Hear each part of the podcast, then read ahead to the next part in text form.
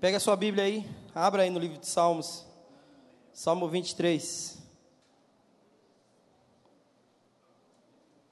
Nós vamos começar sobre vamos começar a falar sobre a edificação da casa de Deus. Nós queremos falar nesses dias a importância da igreja na terra, a importância da igreja para a sua vida.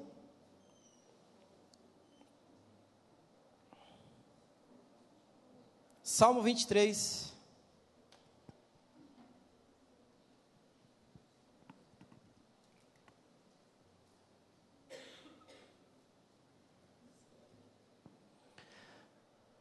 Soltou aí? Põe mais para baixo aí. Tá indo não, moço.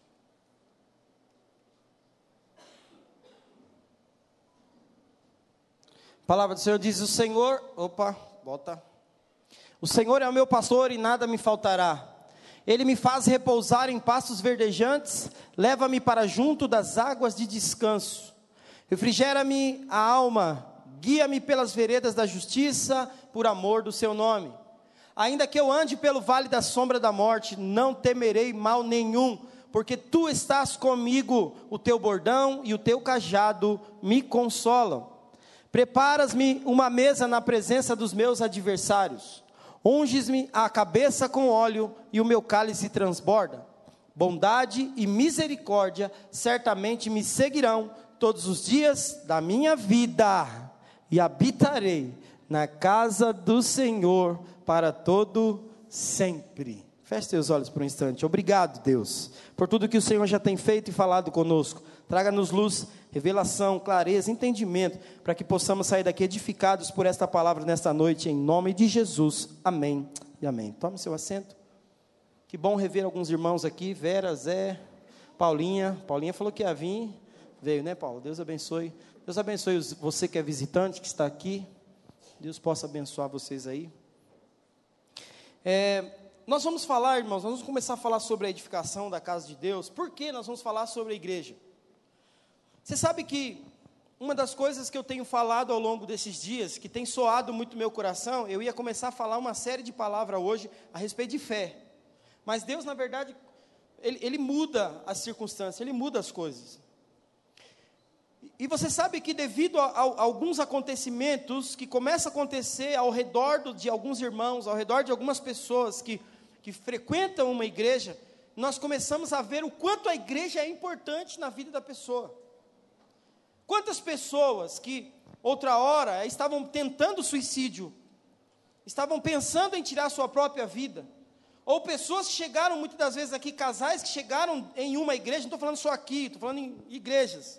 Acabou chegando numa igreja, um casal, a ponto do divórcio, e aí Deus reverteu o negócio, e eles voltaram, na, na verdade, a viver novamente uma vida dois, melhor do que era antigamente, porque a igreja foi fundamental nisso.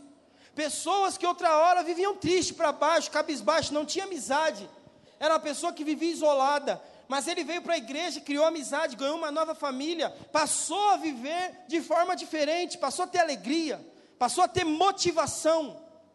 Então a igreja, ela tem um papel fundamental na vida de pessoas. Você precisa entender isso. Quando eu estou falando da igreja, estou falando no coletivo agora. Não estou falando só a igreja, só você. Estou falando da igreja do coletivo. Porque nós vamos ser igreja, eu posso ser igreja, aonde eu entrar, aonde eu for, eu posso ser igreja. Você, aonde for, você pode ser igreja.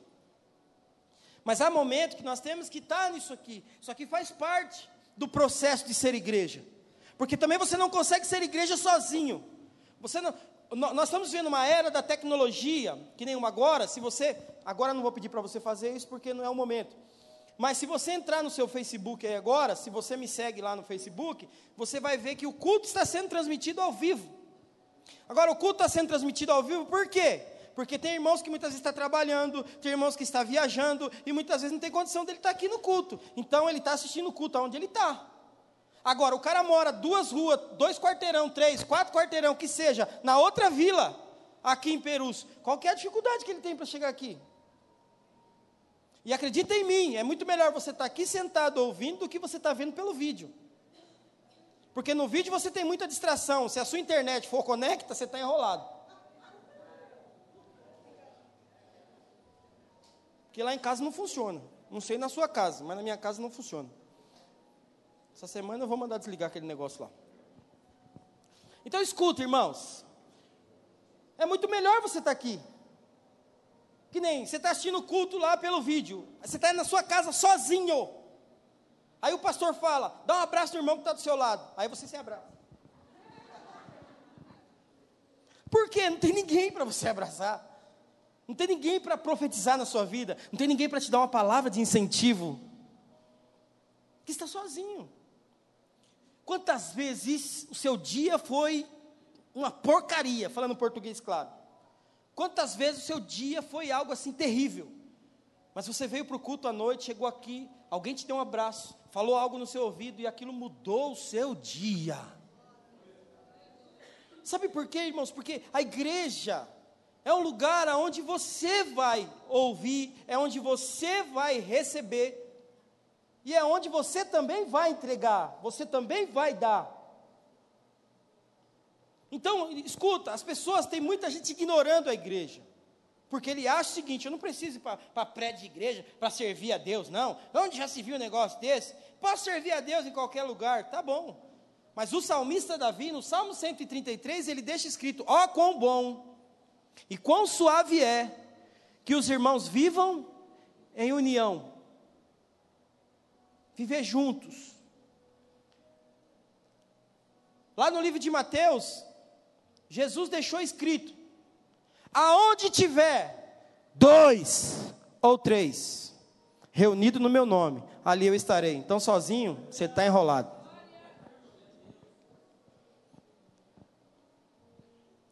É, nós estamos falando é algo que Jesus deixou escrito. Aonde tiver dois ou três reunidos, ali eu estarei. Então você vê como que é a importância de você estar reunido? E tem gente que ignora isso. A igreja se tornou muitas vezes para alguns apenas uma distração, mas não deveria. A igreja deveria ser o lugar que você deveria se sentir mais à vontade. É o lugar que você deveria sentir mais alegria, mais prazer de estar, do que numa festa que tem churrasco com picanha. Aí você fala, nossa, pastor, nada contra o churrasco, não, irmão. Se for fazer hoje, pode me chamar que eu vou lá. Eu só estou falando que nós estamos aqui reunidos, e aqui é um lugar de comunhão, é um lugar de alegria, é um lugar de celebração. Agora, acredita em mim, nem sempre, nem sempre, nem sempre, as pessoas vão te agradar. Pode ser que no meio desse monte de gente que tem aqui, nós temos mais de 100 pessoas aqui. Pode ser que nesse meio aqui tem gente que não fica entalado.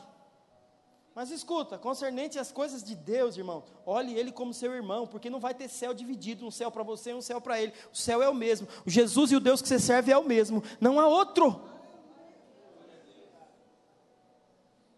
Então escuta, irmãos. E acredita em mim, você pode sair daqui para outra igreja, você, você pode chegar lá e não ter problema nenhum. Só que quando você chegar lá, o problema chega junto. Acredita em mim. Quer dizer que, pastor, você está falando que eu que sou o problema? É, não sei.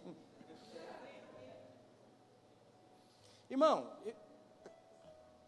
eu, tenho medo de irmãos quando vem conversar comigo, falam, ô pastor, que bom, pastor. Sua igreja, hein, pastor? Da hora, hein? Gostei, hein? Essa igreja é de Deus. Eu falo, hum, hum. Senta que lá vem a história.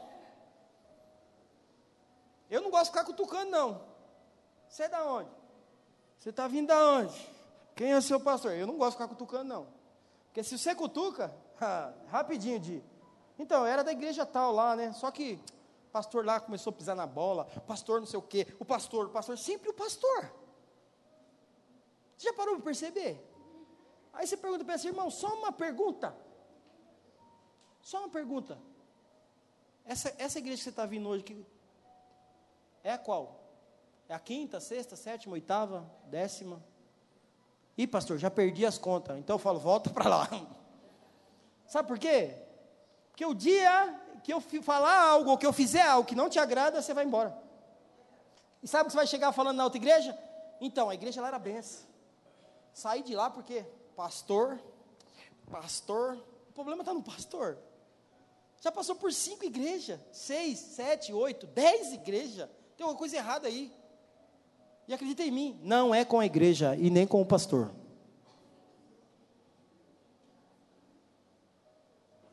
Porque escuta, irmãos, como igreja, eu falo que eu, que eu sou pastor. Como pastor, nós estamos aqui para ensinar. O que foge da nossa alçada, que a pessoa fez, que a outra fez, que a ciclana fez, que a beltrana fez, eu não tenho culpa. Você já parou para perceber que as pessoas, quando saem de uma igreja, elas sempre saem por problemas relacionais? É problema com relacionamento com fulano, ou com ciclano, ou com beltrano, ou é com o pastor, ou é com. Ela sempre sai. Só que muitas das vezes é, o problema foi problema de relacionamento, mas muitas das vezes não foi a outra pessoa que causou o problema de relacionamento. Muitas das vezes foi a pessoa mesmo. E aí você não sabe. Como é que você resolve isso daí? Eu costumo sempre dizer, irmão, tem coisa que a Bíblia diz que nós devemos passar a borracha, esquecer, começar uma nova história e ali fincar as estacas e falar: daqui eu não saio mais. Só quando Jesus voltar. Estou dizendo que você vai andar eternamente ali. Pode ser que Deus tenha um propósito para você e tire você daqui, leve você lá para o Japão para abrir uma célula, uma igreja lá. Pastor, mas tão longe assim? Tá bom, vai para a África então. Na África ninguém quer ir, né? Mas se falar, pastor, se eu tiver uma passagem para os Estados Unidos, ah, manto, amanhã mesmo estou lá. Ah, você quer ir para os Estados Unidos? Vai lá para onde o povo está vindo aí, os haitianos. Vai lá para o Haiti. Quem quer ir para o Haiti? Pastor, nem eles querem ficar lá, eu vou lá fazer o quê? Sabe por quê? Porque é cômodo. Nós queremos ir para lugares que é cômodo. Mas vamos lá. Então eu quero falar sobre cinco níveis de relacionamento com Deus, porque para que eu possa estar bem como igreja, para que eu possa estar bem com a igreja, eu preciso estar bem no meu relacionamento com Deus. Porque quando eu estou bem no meu relacionamento com Deus, não há dificuldade ou problema algum que possa me paralisar. Não é o irmão A, não é o B, não é o C, não é o D, não é o pastor, não é o copastor, não é o líder, nem tampouco o discipulador, o líder em treinamento. Quando eu estou bem com Deus, o meu foco é Ele, meu alvo é Ele, o centro de tudo é Ele, o meu relacionamento está bom com Ele. Se eu estiver bem no meu relacionamento com Deus, eu vou estar bem com o relacionamento com todo mundo. Todo mundo. Então nós, nós olhamos, irmãos, e nós vamos ver que a, a, a vida cristã é uma caminhada espiritual. Então, quando nós começamos a caminhar com Cristo, a nossa caminhada passa a ser uma caminhada espiritual.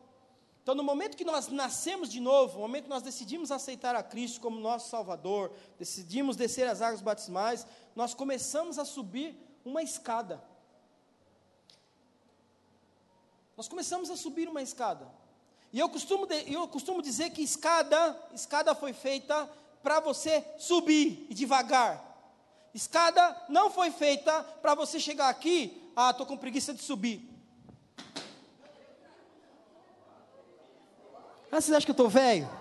Estou bem, estou bem, filho. Então vamos lá. Escada foi feita para subir, degrau por degrau. Então você, na verdade, tem que entender que não tem como você queimar etapa. Na vida espiritual também é assim. Não tem como você queimar etapa. Você tem que subir degrau por degrau. Você já viu aquelas pessoas, irmão? Escuta, irmão, desculpe, tá? Se tiver alguém aqui assim, eu, eu só quero só usar esse exemplo para você entender o que, eu, que eu vou falar aqui. Você já viu aquele pessoal que vai para casa de recuperação? O cara era um drogado e tal, viciado em droga. Porque, irmão, só vai para casa de recuperação quem era viciado. Aí o cara vai para uma casa de recuperação evangélica cristã, chega lá, irmão, o cara, o cara vira aqui, porque casa de recuperação, meu irmão, lá é manto, hein, é manto, hein? Vixe, lá, ó, cultos lá é, é power. Os cultos lá é fogo power. Vai, você nunca foi numa casa de recuperação? Convido você para ir um dia. Os cultos lá, irmão, o negócio lá é manto. Lá os irmãos desenrolam o rolo mesmo. Agora escuta, irmão, é incrível. Aí os caras saem da casa de recuperação. Os caras saem da casa de recuperação e os, você já viu como eles andam, né? Eles já tudo engravatado, tudo já, estica, e os caras já andam assim já, ó, inspirando santidade já. A paz do Senhor, varão, vaso valoroso. É, o linguajar dos caras agora é, é pau, irmão. Só que assim, ninguém titulou ele a pastor, obreiro, ou presbítero, alguma coisa. Ele ficou na casa de recuperação, ele só recuperou das drogas. Mas aí ele já sai se intitulando pastor, obreiro, qualquer coisa parecida. E aí ele não consegue se adaptar nas igrejas porque ele acha que o que ele recebeu na casa de recuperação é muito mais importante do que ele participar de uma igreja. Aí o que ele faz? Ele abre a sua própria igreja. Sabe o que acontece? Acredita em mim, ele está queimando etapas. Eu conheço um bocado aí, que abriu igreja, juntou gente, não aguentou, fechou a igreja e o povo se perdeu, inclusive ele. Sabe por quê? Era para subir degrau por degrau, queimou etapa. Essa questão de você queimar etapa, muitas das vezes vai fazer com que você paralise. E na hora que você mais precisar, você não vai ter em quem se escorar. Você não vai ter em quem se apoiar. Porque você queimou etapas. Se tivesse esperado o tempo certo, as coisas teriam fluído. Sabe, irmãos, a, a, a, média, que, que, à medida que nós vamos avançando em Deus, nós vamos galgando um novo degrau na nossa vida cristã. À medida que nós vamos avançando. Tem muitas pessoas que elas passam a vida toda no primeiro degrau, ela não consegue sair do primeiro degrau. Ela não consegue avançar. Elas nunca avançam. Por quê, pastor? Porque nunca, ou seja, elas nunca mudam de estágio. Elas nunca amadurecem espiritualmente.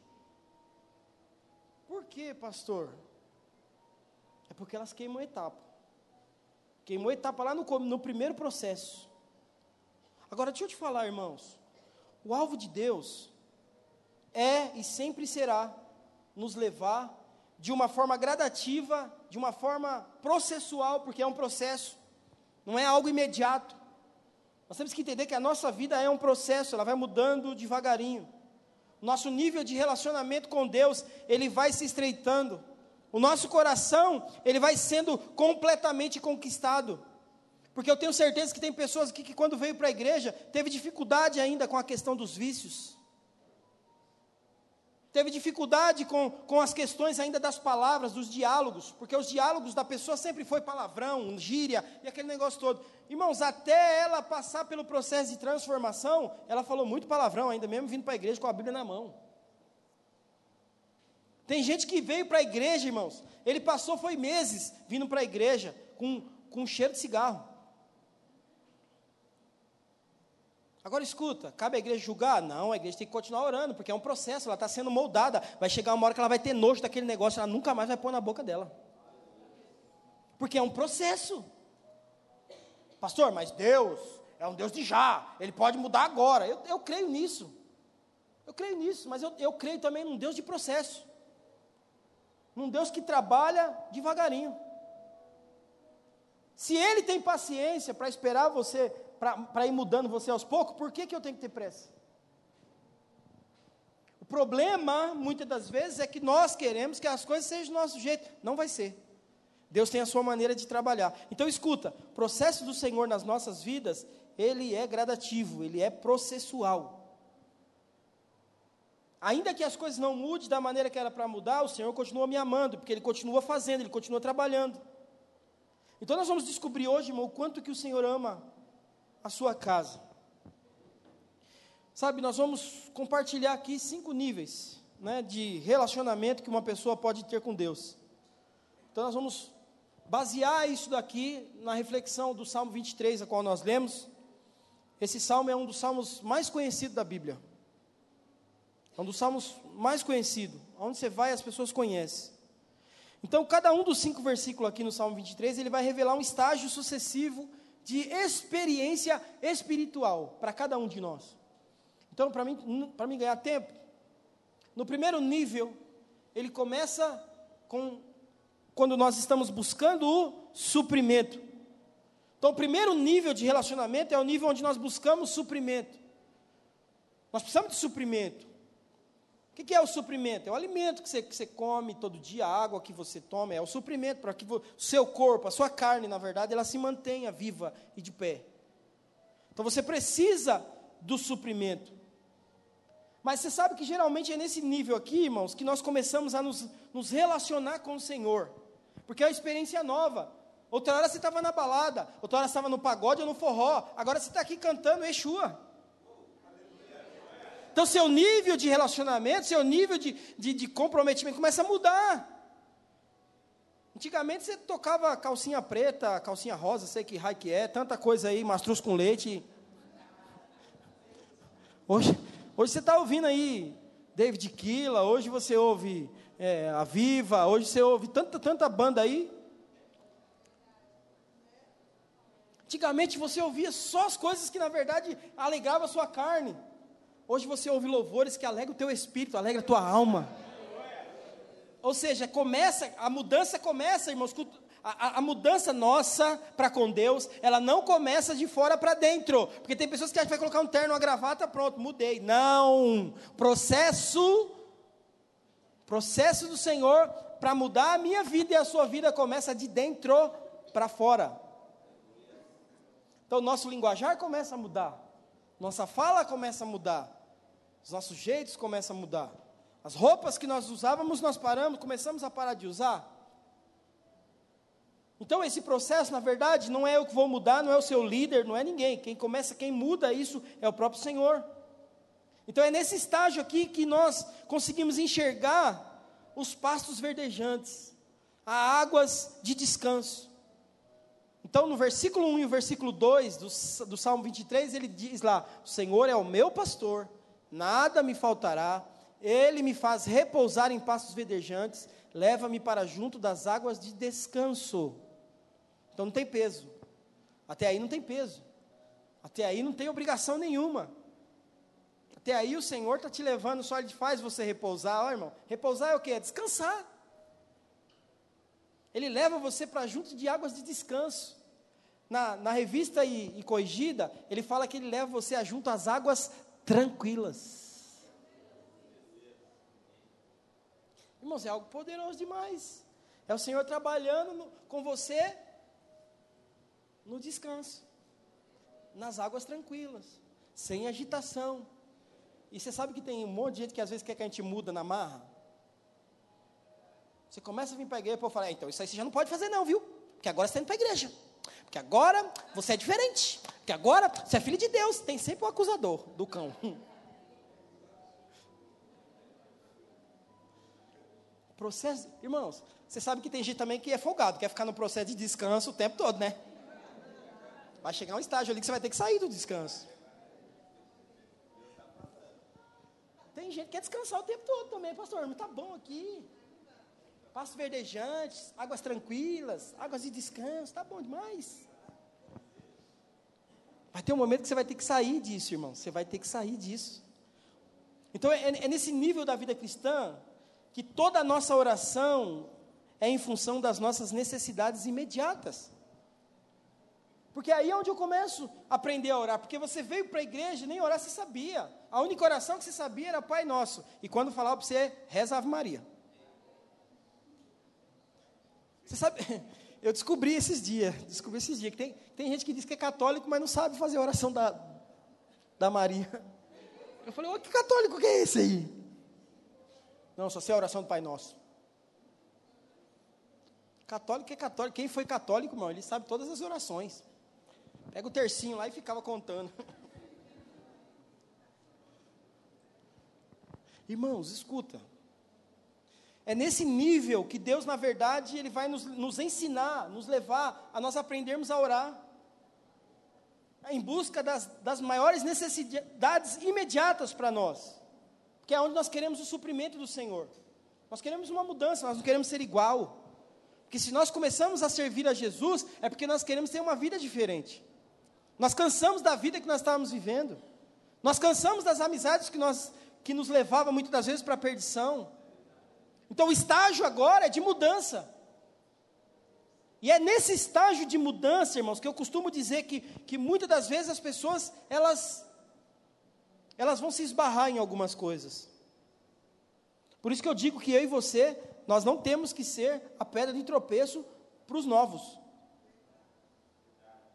Porque você sabe que o nosso conhecimento de Deus, muitas das vezes, ele, ele limita-se ao conhecimento de um pai bondoso. Tem gente que conhece Deus de maneira diferente. Tem gente, tem gente que conhece a Deus como um Deus carrasco. Mas por quê? Porque ensinaram para eles a respeito de um Deus carrasco. Ensinaram para ele de um Deus, de um Deus ruim. Cuidado, hein? Hum, cuidado que você está fazendo, hein? Deus vai pesar a mão. Irmão, eu, eu gostaria de ver na Bíblia, eu gostaria que provasse para mim na Bíblia onde é que está lá que Deus pesa a mão. Pastor, lê direito, hein? Acho que você não leu direito. Não, lê lá. Qualquer texto que, qualquer texto que você lê é interpretativo. Tá, pastor, mas lá no Antigo Testamento, Deus pesou a mão, Deus matou, Deus fez não sei o quê. Tá bom. Então você está vivendo o tempo da lei? Você vive o tempo da lei? Você vive o tempo da graça. A graça alcançou você. A graça mudou tudo. A Bíblia diz que o véu que separava eu do Senhor foi rasgado de alto a baixo. A cédula que era contra nós foi rasgada, foi destruída. Hoje nós somos livres. Nós somos alcançados pela graça. Se vivemos a graça, não temos que estar preso à lei. A lei te limita, a lei te impede de você viver o melhor de Deus para a tua vida. A lei distancia você do propósito de Deus, querido. Não, que Deus vai pesar a mão. Irmãos, me desculpa, mas eu não sirvo um Deus que pesa a mão. Eu sirvo um Deus que ele, no momento que eu mais preciso, ele estende a mão e fala: Vem, filho, eu estou aqui. Eu conheço um Deus que no momento de necessidade, no momento de dificuldade que eu estou enfrentando, ele não vai ali para colocar a mão e empurrar eu mais para o buraco. Não, ele estende a mão e fala: Filho, vem, você é amado. Você é amado, vem. Então eu fico vendo pessoas que elas, elas, elas andam muitas das vezes se limitando ao Deus bondoso, porque elas, elas acreditam que Deus não é bom. Elas olham Deus como um Deus ruim. Nesse nível que nós buscamos o suprimento, irmãos, esse nível é o mais raso da vida cristã. Que é como eu falei, o Senhor está levando você para repousar em passo verdejante, está levando você para junto das águas tranquilas. Então, esse momento aqui é um momento que eu posso dizer para você que é um momento de vida cristã rasa. Não que seja errado, irmãos, pedir qualquer coisa a Deus. Mas nós não podemos nos relacionar com o Senhor apenas baseado em Suas mãos, baseado naquilo que Ele pode nos dar. Você, se você serve a Deus baseado naquilo que Ele pode te dar, você está errado. Porque Ele já deu tudo que Ele tinha foi entregando Jesus para morrer na cruz do Calvário por você, para que você te fosse livre e tivesse aqui hoje. Então eu não posso servir a Deus apenas por aquilo que vem das mãos dele. Sabe, você que é, que é um novo crente, você que começou a caminhar agora, você precisa aprender isso. O que, pastor? O Senhor, de fato, Ele é o nosso pastor. Como nós lemos, de nada nós vamos ter falta, é o que a Bíblia diz. É Ele quem vai nos suprir, é Ele quem vai nos capacitar, é Ele quem vai nos levar às águas tranquilas, é Ele que vai nos levar a passos verdejantes. Mas não pare nesse estágio. Esse estágio é apenas um começo. Então nós temos várias pessoas aqui que, que estão vindo para a igreja há pouco tempo. Talvez você esteja nesse estágio aí. Tudo é mil maravilha, pastor é bênção, os irmãos que você congrega lá na célula é bênção, é, tá junto com os irmãos adorando é bênção. Mas você não pode apenas achar que vai ficar só nesse estágio, porque os ciclos vão mudar. E a hora que, a hora que você tiver de subir para o segundo degrau, aí o negócio começa a apertar um pouquinho. O alvo de Deus, irmãos, é nos levar a compreender o seu propósito eterno. E aí nós chegamos no segundo nível. Qual que é o segundo nível, pastor? É o nível da transformação. É o nível da transformação. Nesse estágio aqui nós tiramos um pouco os olhos das coisas externas né, das nossas necessidades imediatas. E aí passamos o quê? Passamos a desejar que Deus faça algo em nossas vidas. Então nós passamos agora, se eu tenho algum tipo de vício ainda, se eu tenho algum tipo de coisa, de sabe, de alguma coisa que eu faço que aquilo possa impedir com que eu continue servindo a Deus, então a, a, o meu alvo muda. Porque aí eu começo agora a pedir o quê? Transformação, mudança. Senhor, me muda. Eu não quero ficar só nesse estágio aqui, não. Eu quero sair desse estágio aqui. Já, já fui a passos verdejantes, já descansei bastante, já repousei bastante, já fiquei junto às águas tranquilas, mas agora eu preciso, preciso sair dessa zona de conforto aqui, eu preciso ir além. Então é aí, irmãos, que nós começamos a ver que isso aqui tem a ver com o nosso testemunho. Por quê? Se eu decidir servir a Cristo, então agora as pessoas que estão do lado de fora, elas, elas fazem elas fazem questão de ver você diferente. E acredita em mim, muitas das vezes elas estão ali para te ajudar você mudar mesmo. Ah, está indo para a igreja mesmo? Sei não, hein? Hum, desse jeito aí? E talvez você fale, pastor, não está dando certo. Não, calma, é um processo. Borboleta se transforma de um dia para a noite? Não. O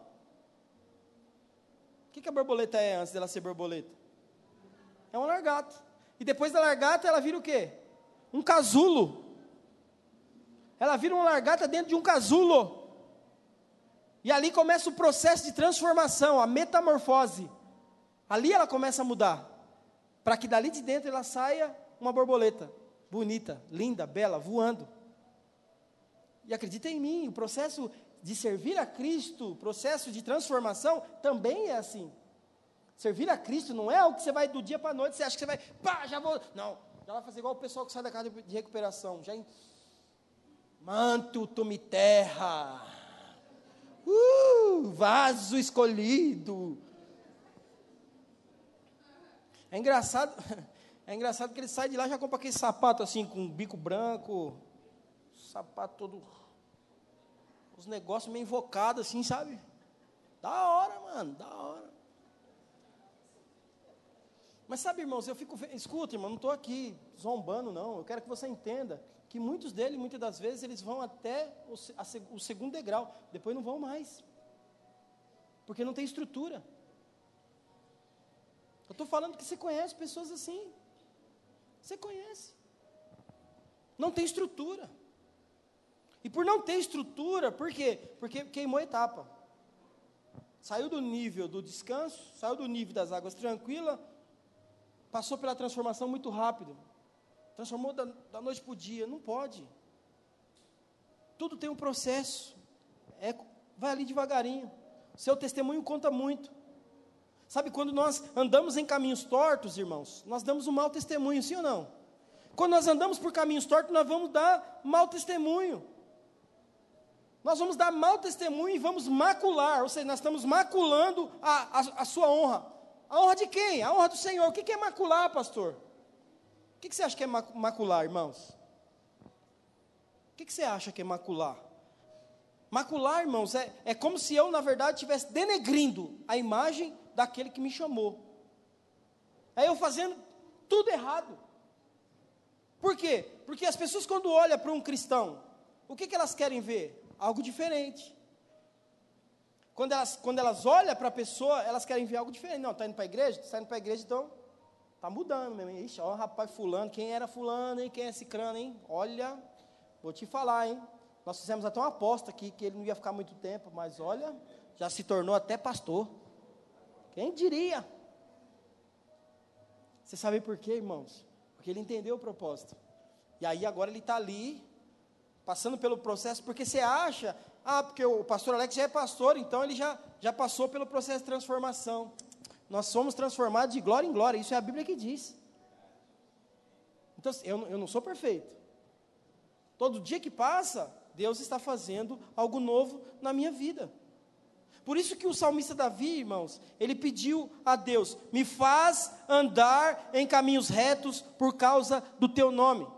Me faz andar em caminhos retos por causa do teu nome. O salmista Davi pediu isso ao Senhor. Por quê, irmãos? Porque ele não queria dar mau testemunho, ele não queria macular o nome do Senhor. Sabe, ele não queria, irmãos, expor de maneira negativa o nome do Senhor. Ele não queria tornar o nome do Senhor em vão. Então por isso que ele pediu: me faz andar em caminhos retos por causa do teu nome. Sabe, chega um momento da nossa vida, irmãos, que nós começamos a ter preocupação em, em macular o nome do Senhor. Como, pastor? Sabe, irmão, tem aquelas pessoas que, aqueles que nos conhecem, sabe que somos cristãos, eles sempre estão nos observando. A partir do momento que você falou, estou indo para a igreja, me tornei um cristão, você pode ter certeza que se já tinha uma nuvem de testemunho que te rodeava, vai ter duas agora. Sabe aquele vizinho que não, que não se dá bem? Ele vai ficar olhando o tempo todo para ver o seu posicionamento. O dia que ele tiver, irmão, escuta, irmão, o dia que ele tiver ocasião para falar, ele vai tacar na sua cara. Mas você não é crente? Você não saca a Bíblia debaixo do braço?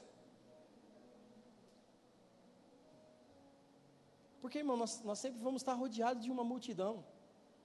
E acredita em mim, sabe aqueles amigos, entre aspas, que diziam que eram seus amigos? Esses vão ser os primeiros para querer colocar você como motivo de chacota agora. Ei, Laurão, hein? Tá indo para a igreja, hein? Era o pai dos mentirosos, oh, era o diretor lá, o presidente dos mentirosos, agora está indo para a igreja. Escuta, irmãos, são essas coisas. As pessoas, na verdade, elas, elas sempre vão estar ali. Quem conhece sabe que somos cristãos, eles vão estar sempre nos observando. Aí nesse nível aqui nós passamos a nos preocupar com as nossas atitudes, por amor a quem? Por amor ao Senhor. Não é nem por amor à igreja, não é por amor ao pastor, mas é por amor ao Senhor. Então eu passo agora a tomar um pouquinho mais de cuidado, porque eu sou igreja. Então eu preciso ser igreja onde eu entrar, onde eu for, eu preciso ser igreja. Porque as pessoas vão, vão querer ver essa diferença em mim. Então a Bíblia diz que andar em veredas da justiça é o caminho da santificação. É ali que eu vou me santificando, é ali que eu vou, na verdade, me tornando alguém melhor diante do Senhor, para ser um bom representante do Senhor. Romanos 12, 2 diz o que, irmãos? Não vos conformeis com estes séculos, mas transformai-vos pela renovação do vosso entendimento. Então, precisa haver transformação, porque aí nós passamos, a partir do momento que nós passamos a ser transformados na alma, pela renovação da nossa mente, nós passamos a tomar mais cuidado com o nosso posicionamento. Estou dizendo que você não tem que ter amigos não crentes, não é isso que estou querendo dizer, não. Mas os seus amigos que não são crentes, são amigos que respeitam você como um cristão, que respeitam você aonde você vai, você vai numa festa com eles, você vai em qualquer lugar, eles respeitam, eles falam, não, Agora, tem amigos que se diz amigo, mas você vai lá numa festa, chega lá, ele sabe que você é cristão. Mas ele faz questão de pegar uma latinha de cerveja e, ó, toma aí. Pegar um copão de uísque, de falar, ó, toma aí, não faz mal não, tá mal calor. Amigo que é amigo, conhece você como cristão, que sabe quem você é, que está vendo a sua mudança, que está vendo a sua transformação, ele vai respeitar. Ô, oh, pega um suco, pega um refrigerante para o fulano aqui, ó. Por quê, irmãos? Ele está vendo mudança em você. Sabe uma das coisas que o Robson não está aqui mais com a gente, né? O Robinho. O Robinho foi alguém que se converteu aqui, o Robinho cabeleireiro, se converteu aqui. O Robinho ele ficou 16 anos na cocaína. 16 anos, estamos falando de 16 anos na cocaína. O Robinho, o Robinho ele já estava praticamente jurado de morte. Nós passamos um ano e meio orando pelo Robson, um ano e meio orando por ele, para que ele pudesse, para a gente pudesse conseguir levar ele para uma célula e levar ele para o encontro. Depois de um ano e meio, nós conseguimos levar ele para o encontro. Levamos ele para o encontro. Quando ele voltou, irmão, nós estamos falando de alguém que era viciado 16 anos na cocaína. Quando ele voltou do encontro, na segunda-feira, no, no, domingo aqui, nós, eu tive uma conversa com ele aqui, eu falei para ele, falei, Robson, precisa de alguma coisa, me dá um toque, rapaz, estou aqui e tal, estou aqui para te ajudar. Não, pastor, não, minha vida daqui para frente vai ser outra. Minha vida daqui para frente, eu decidi que minha vida daqui para frente vai ser outra. Falei, amém. Nós ficamos preocupados. Aí já fizemos reunião. Lembro na época eu peguei o Cícero, o Alessandro, o irmão José estava aqui. Falei, meu, nós vamos ter que cercar esse cara. Nós vamos ter que ajudar esse cara de todas as formas. Ele vai precisar da nossa ajuda. Irmão, na segunda-feira esse cara levanta, vai lá no salão. Quando ele chega lá no salão, tinha uma boca de fumo lá. Não sei nem se tem, acho que deve ter até hoje lá. Os caras vendendo cocaína ali, maconha ali na frente do salão dele. Aí quando o Robson chegou no salão, já veio um lá. E aí, Robson, dá o tiro aí? O Robson falou: Não quero isso mais não, para minha vida não. Falou: se você é meu amigo, se você me respeita, não quero nem que você fique desse lado aqui, ó. Você quer vender droga, vai vender do lado de lá. Aqui eu não quero mais não. Porque minha vida daqui para frente vai ser outra. Irmãos, e o cara foi de opinião. Ele entendeu o propósito. Está indo em outra igreja hoje. Mas está firme lá. Nunca mais voltou para as drogas. Porque o processo de transformação não foi fácil. Eu acredito que para ele, principalmente, não foi fácil. Mas ele teve opinião. Ele falou: não quero mais, não quero, não quero, e acabou, não quis mesmo. Era alguém que estava cortando seu cabelo aqui, ó. Ele estava cortando seu cabelo, daqui a pouco, quando ele começava assim, cafungar. Aí é porque ele tinha que sair para cheirar cocaína. E era assim mesmo. Ele largava você na cadeira, cortando o cabelo ali. Aí ele entrava lá para dentro do moquizinho dele lá. Ia lá, cheirava uma carreira de cocaína e voltava. Aí vinha limpando o nariz. Eu falava, meu, esse cara vai cortar meu pescoço qualquer hora, mano. Aí ele via, pá, pá, pá, cortava o cabelo, tal, aquele negócio todo. Aí antes dele acabar de cortar, irmão, dele fazer o pezinho, eu ficava com medo é nessa hora. Ele saía de novo. Irmão, ele, o cara era viciado, estou falando do cara que era viciado mesmo. Aí ele ia lá, dava o tiro e voltava. Cafungando. Falava, vai meu Deus do céu. Eu quase falava ele, o pezinho não precisa fazer, não. Aí ele vinha, irmão, pá, fazia tudo. E, e o filho da mãe acertava. Ele não deixava errado, não. O, cara, o, o organismo dele já está tão acostumado com aquilo, que o cara, de boa. Quando eu levantava dali, eu já agradecia a Deus. Falava, obrigado, Senhor, eu estou saindo vivo. Mas escuta, irmãos, Deus fez uma obra na vida daquele moço. Ele foi transformado. Ele foi transformado. Por isso que a vida dele mudou. Então, nesse nível aqui, na vida do Robson, foi algo que o Senhor levou ele para as veredas de justiça e começou a direcionar ele a andar por caminhos retos. E acredita, ele não perdia nada, ele estava na oração, ele vinha para o culto, ele ia para a célula. Ele, irmão, pensa num cara que se tornou apaixonado pelas coisas de Deus.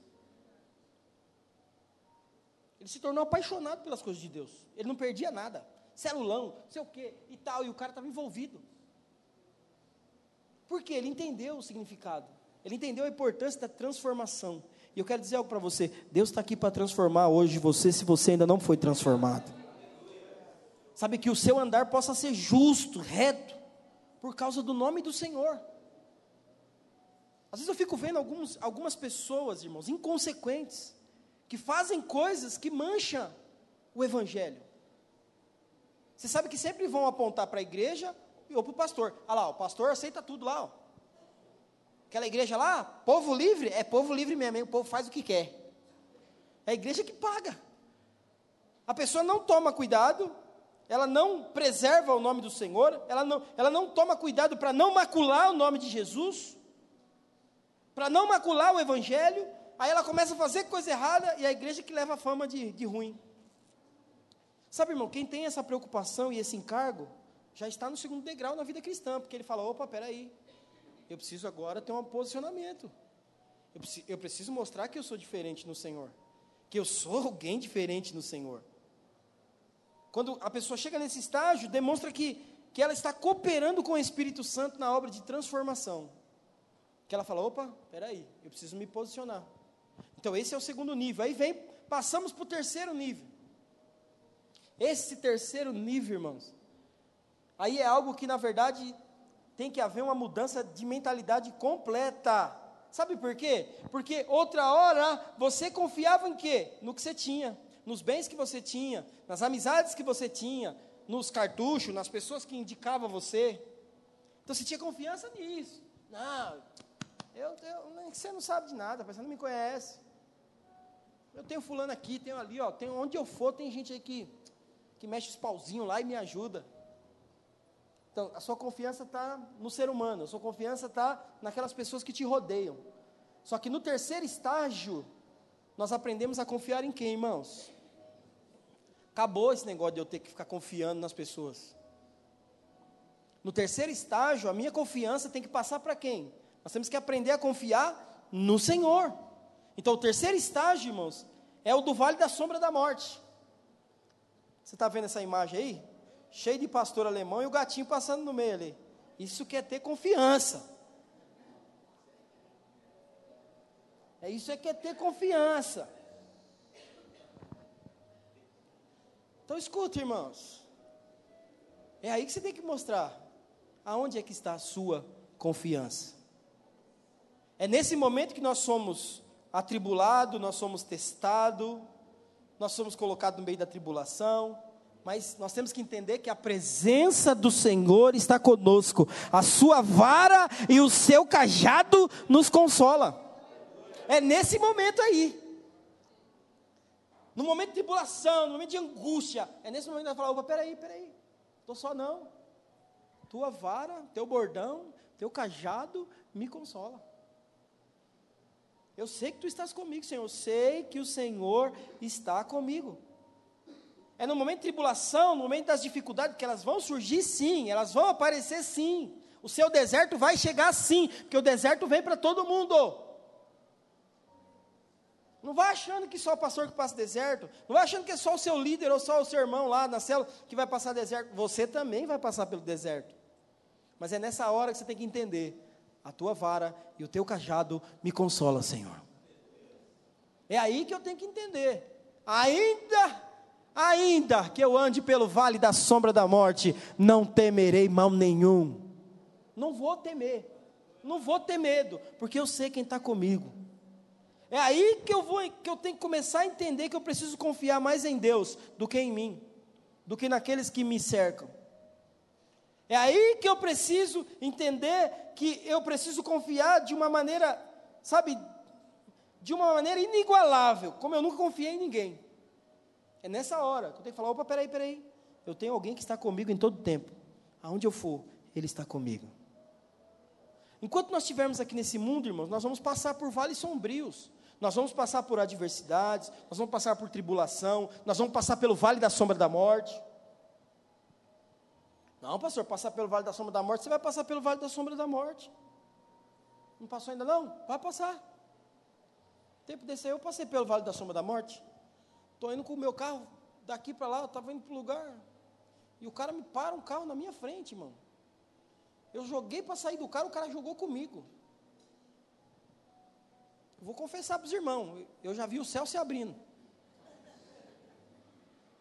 Você fala, meu Deus, pastor, misericórdia. Pois é. Você nunca bateu. Quando você bate o carro uma primeira vez, você vê o céu se abrindo. Você fala, meu Deus, ainda não. Deixa eu mais um pouquinho. Escuta, mas nessa hora que você tem que confiar e saber quem é que está com você. Nessa hora que você tem que falar, opa, peraí, peraí, peraí em, quem eu tô, em quem eu tenho confiado? Todos nós temos de passar pelo vale do sofrimento em algum momento. E é no vale, irmãos, que a maior necessidade é a presença do Senhor conosco. É no vale que nós vamos ter a maior necessidade da presença de Deus para conosco. Então é nesse nível que nós descobrimos que o Senhor está sempre conosco.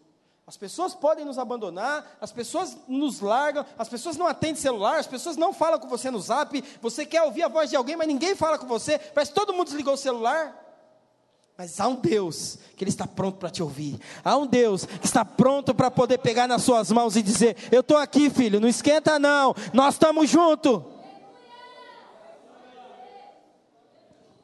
Pode ser que ninguém atenda sua ligação, parece que aquele dia todo mundo decidiu desligar o celular. Rapaz, será que eles estão sabendo que eu estou passando?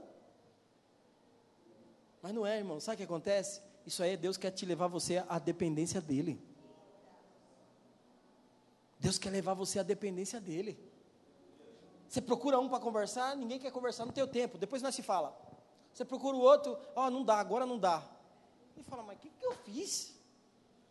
É Deus te levando a você entender que você necessita somente dEle nesse momento. Ah, pastor, eu, eu, rapaz, acredita em mim, irmãos. Sabe, infelizmente, tem muitas pessoas que ainda não conhecem o Senhor nesse nível. Por isso que quando passa por, por momentos difíceis, a sensação que, ela, que elas têm é de que o Senhor as abandonou. Por não ter um nível de intimidade com Deus, por não aprender a confiar em Deus, então ela passa a, a, a encarar, a olhar como se Deus tivesse abandonado ela. Deus jamais te abandonou, Deus jamais vai te abandonar. É nesse nível que nós temos que avançar nossa experiência com Deus, irmãos. É nesse nível que nós precisamos chegar ao ponto mesmo, passando pelo vale da sombra da morte. Nós temos que continuar avançando. Pastor, mas está lá, ó. Os pastores alemães tudo olhando, se, se um decidir cair para cima daquele gato ali, ele está enrolado. Acredita em mim, irmãos. Satanás fica só olhando, só qual é o momento que você vai dar um vacilo. Mas quando você sabe que você está debaixo da sombra do onipotente, você descansa. Pode estar tá o capiroto, o cão, o cão dos cão, qualquer cão que vai estar tá ali, você vai passar, irmão, de boa, tranquilamente, porque você sabe em quem você confia, você sabe quem está com você, você sabe quem está dentro de você.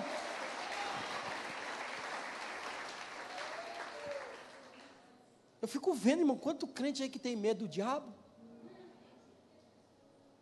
É, pastor, é porque é o seguinte, não pode ficar brincando com ele, não, né? Mas quem disse que você está brincando?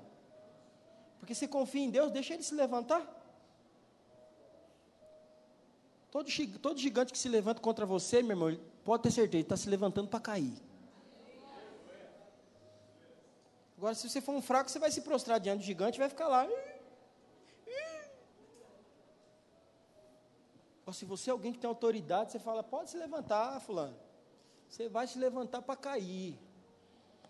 Porque eu sei em quem eu tenho crido. O apóstolo Paulo, irmãos, ele sempre estava falando isso. Eu sei em quem eu tenho crido. Eu sei, eu sei, eu sei. Pode se levantar qualquer um, eu sei. Eu sei onde está a minha confiança. E eu pergunto para você, aonde é que está a sua confiança? Nos momentos de angústia, nos momentos de lutas, nos momentos de tribulação, aonde é que está a sua confiança? Ainda que você tenha que passar pelo vale da sombra da morte, continue confiando, irmãos. Sabendo que o Senhor é a sua vara, que o Senhor é o seu cajado e Ele há de nos consolar. Aleluia. É Ele que vai nos consolar, Ele que vai nos guardar.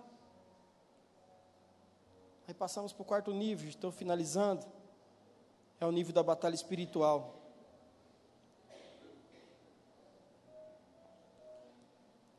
No quarto estágio, irmãos, o Senhor nos, nos prepara uma mesa na presença dos adversários. No quarto estágio, o Senhor vai sempre preparar uma mesa na presença dos nossos inimigos. É nesse estágio que nós vamos enfrentar a guerra espiritual. Mas saiba de uma coisa: a vitória já é nossa. Sabe por quê? Porque a mesa já está preparada. Deus já preparou uma mesa para você perante os seus inimigos. O Senhor já preparou uma mesa. Pastor, mas sabe como é difícil? A mesa do Senhor é sempre um banquete, irmão. A mesa do Senhor é sempre um banquete. Se você confia, se você crê, meu irmão, pode deixar o inimigo se levantar. Ele vai se levantar para poder ser derrotado. Nesse estágio aqui do nível de batalha espiritual, nós aprendemos que sempre haverá guerra, vai sempre haver guerra. Porque ninguém disse que seria fácil. Você chegou lá no estágio de suprimento, lá atrás. Você já descansou, você já ficou as águas tranquilas, é, você já passou para o segundo nível. Já passou pelo terceiro. Você chega no quarto agora. O quarto é o momento que aí você vai ter que encarar os inimigos de frente. E acredita em mim. É diante dos seus inimigos que Deus sempre vai preparar uma mesa para mostrar que Ele é Deus na sua vida. Para mostrar que ele, que ele é Deus na sua vida. Nesse nível, é o nível de guerra. Nós sempre temos um inimigo, irmão, mas, mas que nós não precisamos temer. Não tema o inimigo que se levanta contra você, porque Deus já preparou uma mesa para você celebrar a vitória na presença dos seus adversários. Deus já preparou essa mesa. Ele já colocou na sua frente e falou: Filhão, levanta aí, só comemora. Só festeja agora nesse momento. Porque seu inimigo agora ele vai ter que ver a sua comemoração diante dos olhos dele. Irmãos, o prazer do Senhor é ver você sendo vitorioso e vendo o seu inimigo fugindo, caindo por terra. Esse é o prazer do Senhor. Ah, pastor, mas sabe, pastor, é que eu eu não consigo ver dessa forma. Irmãos, diante da guerra, tem que haver sempre tem que haver sempre perseverança. Guerra não pode existir. Quem já assistiu aquele filme Até o Último Homem? Nossa, tem gente que não assistiu aqui ainda até o último homem? Ah, não. Ah, não, vou fazer um cine pipoca aqui, mano. Não, vou fazer um cine pipoca aqui. O Até o Último Homem, irmãos, não vou contar o filme não, mas só o finalzinho lá, só para você entender. O moço foi para a guerra sem arma. Um monte de gente morreu. Um monte de gente correu. E só o moço sem arma que ficou na guerra. Mas ele só saiu de lá quando ele conseguiu pegar o último homem. Sabe o que é isso, irmãos? Fala de perseverança. Na guerra tem que haver perseverança. Na guerra tem que haver perseverança. Não pode desistir. Ah, mas é que fulano correu, Beltrano correu. Você sabe em quem você tem crido. Você sabe quem é o teu Deus. Você sabe quem é que está preparando uma mesa no deserto para você. Você sabe quem que preparou uma mesa perante os seus inimigos. Então você vai olhar sempre para frente, sabendo o seguinte: adversário, você vai ter que ver a minha vitória. Ele não desiste. Ele fala, eu vou até o último. Eu vou lutar até o final. Mas sabe qual é o problema de muitos? Chega na hora da guerra, irmãos. Ele tomou um tiro só de raspão. Já sai chorando da guerra. Me tira daqui. A bala às vezes nem pegou, irmão. Só passou de raspão assim, ó. Só marcou. Deu uma queimadinha assim, ó. Ele já está chorando. Me tira daqui. Meu irmão, é nessa hora que tem que haver perseverança. É nessa hora que você tem que falar assim: pode levantar, pode, pode dar tiro, pode, pode, pode dar tiro de metralhadora, o que você quiser. Porque eu sei o que eu tenho crido, eu sei quem é meu escudo, eu sei quem é a minha fortaleza, eu sei quem é o meu socorro bem presente na hora da angústia, eu sei quem é o general dos generais que se levanta para guerrear as minhas guerras e para me fazer um vencedor. Eu sei. Então por isso que eu digo para você que é no quarto estágio é o, é, é o estágio da, do nível de batalha espiritual. É aí que você vai ter que se levantar contra tudo e contra todos e saber que Deus está no controle de tudo. É isso que o salmista Davi ele quer dizer quando ele afirma: Preparas uma mesa perante mim, na presença dos meus adversários. Foi o salmista que pediu: Preparas uma mesa perante mim, na presença dos meus adversários. Sabe, irmão, eu tenho certeza que no final nós vamos celebrar a vitória. A mesa está pronta, o cálice já está transbordando e nós vamos celebrar a vitória no nome de Jesus. E aí eu passo para o quinto e último, que aí daqui para frente nós vamos começar a falar a respeito da igreja, porque nós estamos falando de relacionamento com Deus. Nós estamos falando de estreitar o nosso nível de relacionamento com Deus para entender o propósito da igreja. Porque não tem como eu entender ou viver o propósito da igreja se eu não entender, se eu não estreitar o meu nível de relacionamento com Deus. Se eu não entender que eu preciso para subir o primeiro degrau, o segundo, o terceiro, o quarto, para poder chegar no quinto. Não tem como, irmãos. Sabe, uma das coisas que nós aprendemos aí nesse quinto nível, ele fala que nós aprendemos a amar a casa de Deus. Nós precisamos aprender a amar a casa de Deus. Como, pastor? No último versículo ele fala: E habitarei na casa do Senhor para todo sempre. E habitarei na casa do Senhor para todo sempre. Já aprendi que eu tenho que enfrentar as guerras. Já aprendi que eu vou ter que passar pelas batalhas espirituais. Mas eu não abro mão. Não abro mão do meu chamado. Não abro mão de onde Deus me colocou porque eu sei o que Ele tem para mim. Então, nesse estágio, nós compreendemos a importância da casa de Deus. É aqui que o salmista ele termina o salmo, e, e para esse nível, irmãos, é que nós precisamos avançar. Por que, pastor, nesse nível nós temos que avançar?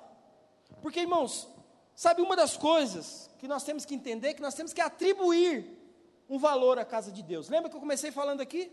Que as pessoas ignoram isso hoje. As pessoas não querem mais estar presentes na igreja. As pessoas não querem estar presentes mais junto com os irmãos. As pessoas não querem estar junto mais, andar junto. Se elas puderem fazer coisa só, elas vão fazer coisa só. Porque elas preferem estar isoladas, fazendo sozinho. Mas Deus não chamou você para viver sozinho. Deus chamou você para que você ande com alguém, pelo menos, pelo menos um. Para que ele esteja ali. Então, nesse nível aqui, irmão, nós temos que entender que nós precisamos atribuir o valor à casa de Deus. A revelação da casa de Deus é certamente o sinal de um estágio de maturidade espiritual. Porque quando eu entendo isso, peraí, eu tenho que estar ali, eu tenho que estar junto, eu tenho que contribuir, eu tenho que ajudar, eu tenho que fazer, irmão, eu estou amadurecendo espiritualmente. Porque da mesma forma que eu, quando eu cheguei aqui, já tinham pessoas que estavam investindo nessa casa, já tinham pessoas que estavam orando, que estavam intercedendo, que estavam investindo financeiramente, que estavam investindo o seu tempo, e agora você chegou, você passou por todos os estágios, agora é sua vez. Agora você precisa dar continuidade, porque aqueles que estão, eles estão fazendo, agora você chegou, você precisa continuar. Se hoje você não ama a casa do Senhor, irmão, se você não sente prazer em se reunir com os filhos de Deus, você não está apto para dizer e habitarei na casa do Senhor para todo sempre. Se você não, não consegue passar três horas semanais se reunindo com os irmãos, como que você vai passar a eternidade? Você já parou para pensar nisso? Ah, não consigo ficar muito tempo na igreja, não. Eu começo a me dar um comichão, me dar uma coceira e tal. E você quer ir para o céu? No céu você vai ter que ficar ouvindo os irmãos todo dia.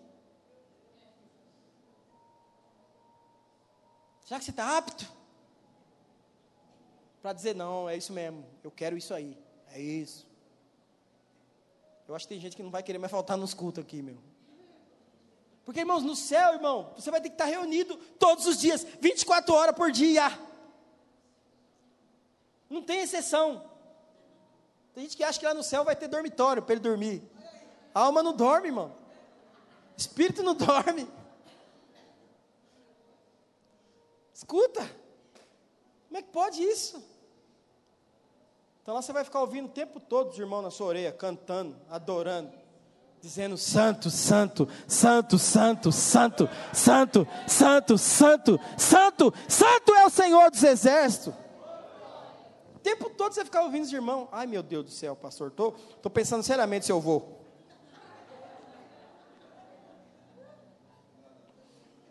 Escuta, irmãos, se, se não estivermos na igreja, nós não vamos ser pastoreados pelo Senhor. Sabe, irmão, quando nós estamos fora da igreja, não há nenhum caminho para Cristo nos pastorear.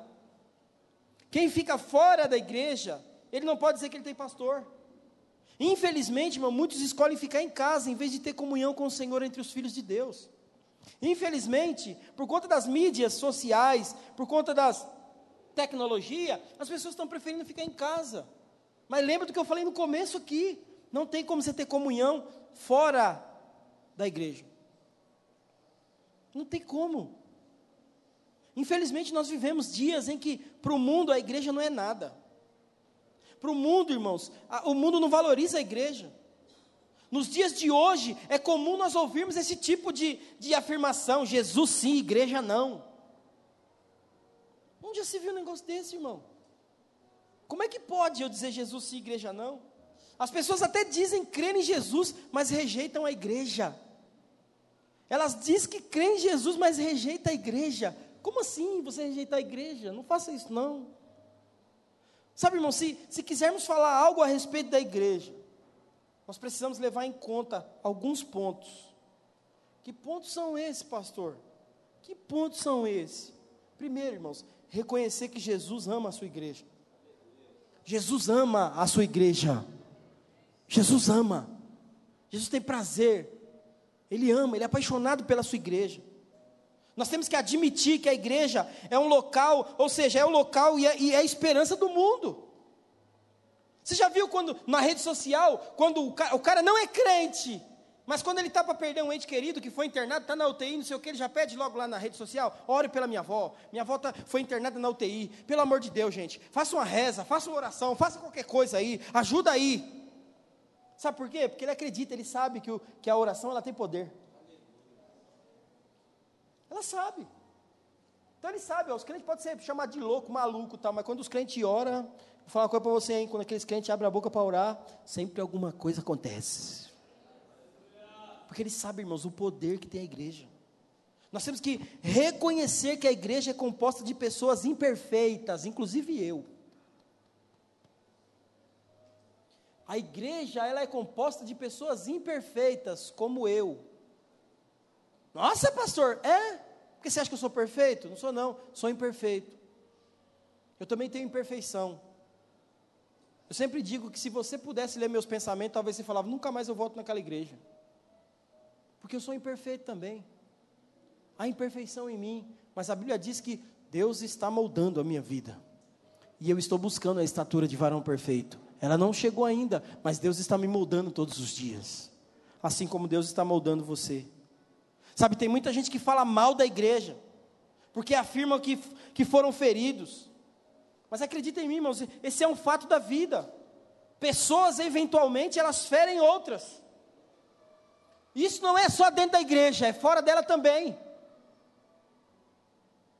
Tem gente que acha que é só na igreja que as pessoas são feridas por pessoas. Não, lá no, no, meio da sua família tem pessoas lá que não falam uma com a outra, porque foi ferida por uma palavra que a outra falou. Só que ninguém sai da família. Ninguém rejeita a família. Mas a igreja, quando acontece qualquer coisa parecida, não vou mais lá. Não vou mais. Não quero mais saber desse povo. Tudo falso, tudo não sei o quê. Escuta, irmãos. Aqui está cheio de gente imperfeita aqui, irmão. Começa por mim, começa pelo pastor. Não sou perfeito. Se engana você de achar que eu sou, que todo pastor é perfeito. Não é. Agora, o desafio hoje, irmãos, é que todos possam avançar para o nível de amar a casa de Deus. Pastor, mas como nós podemos fazer isso na prática? Irmãos, eu passei aqui uns, os versículos porque não ia dar tempo, eu já, já fui comendo logo aqui.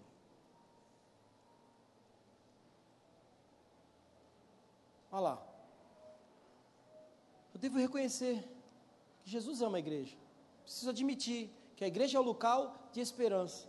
E devemos reconhecer que a igreja é composta por pessoas imperfeitas.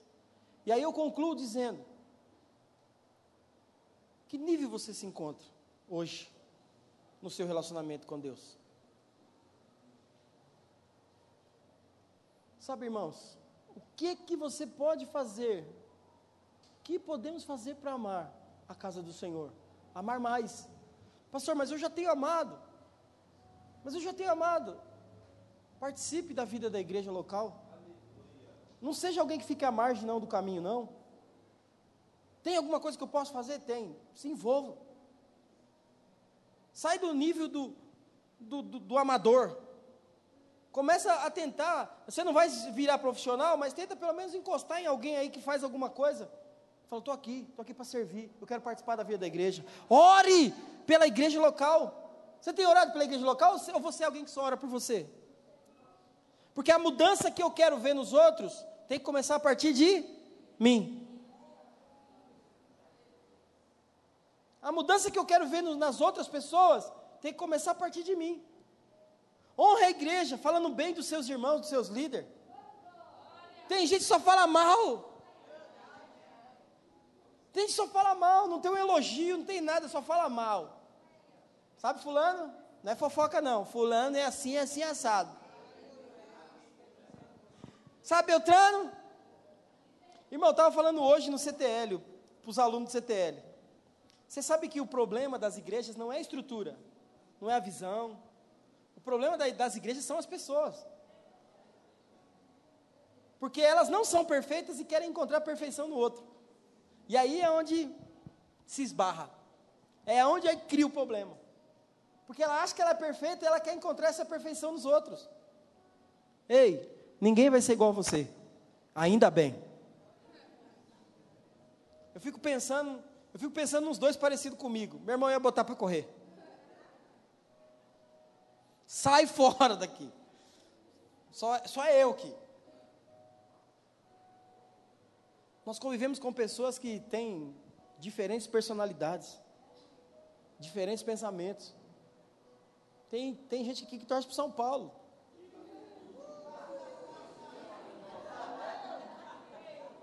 Mas tem gente aqui que torce para o Corinthians. Mas tem gente que torce para o Palmeiras.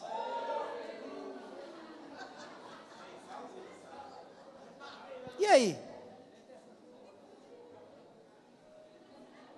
Qual que é o seu problema? Nós temos até flamenguista aqui, né, Cal?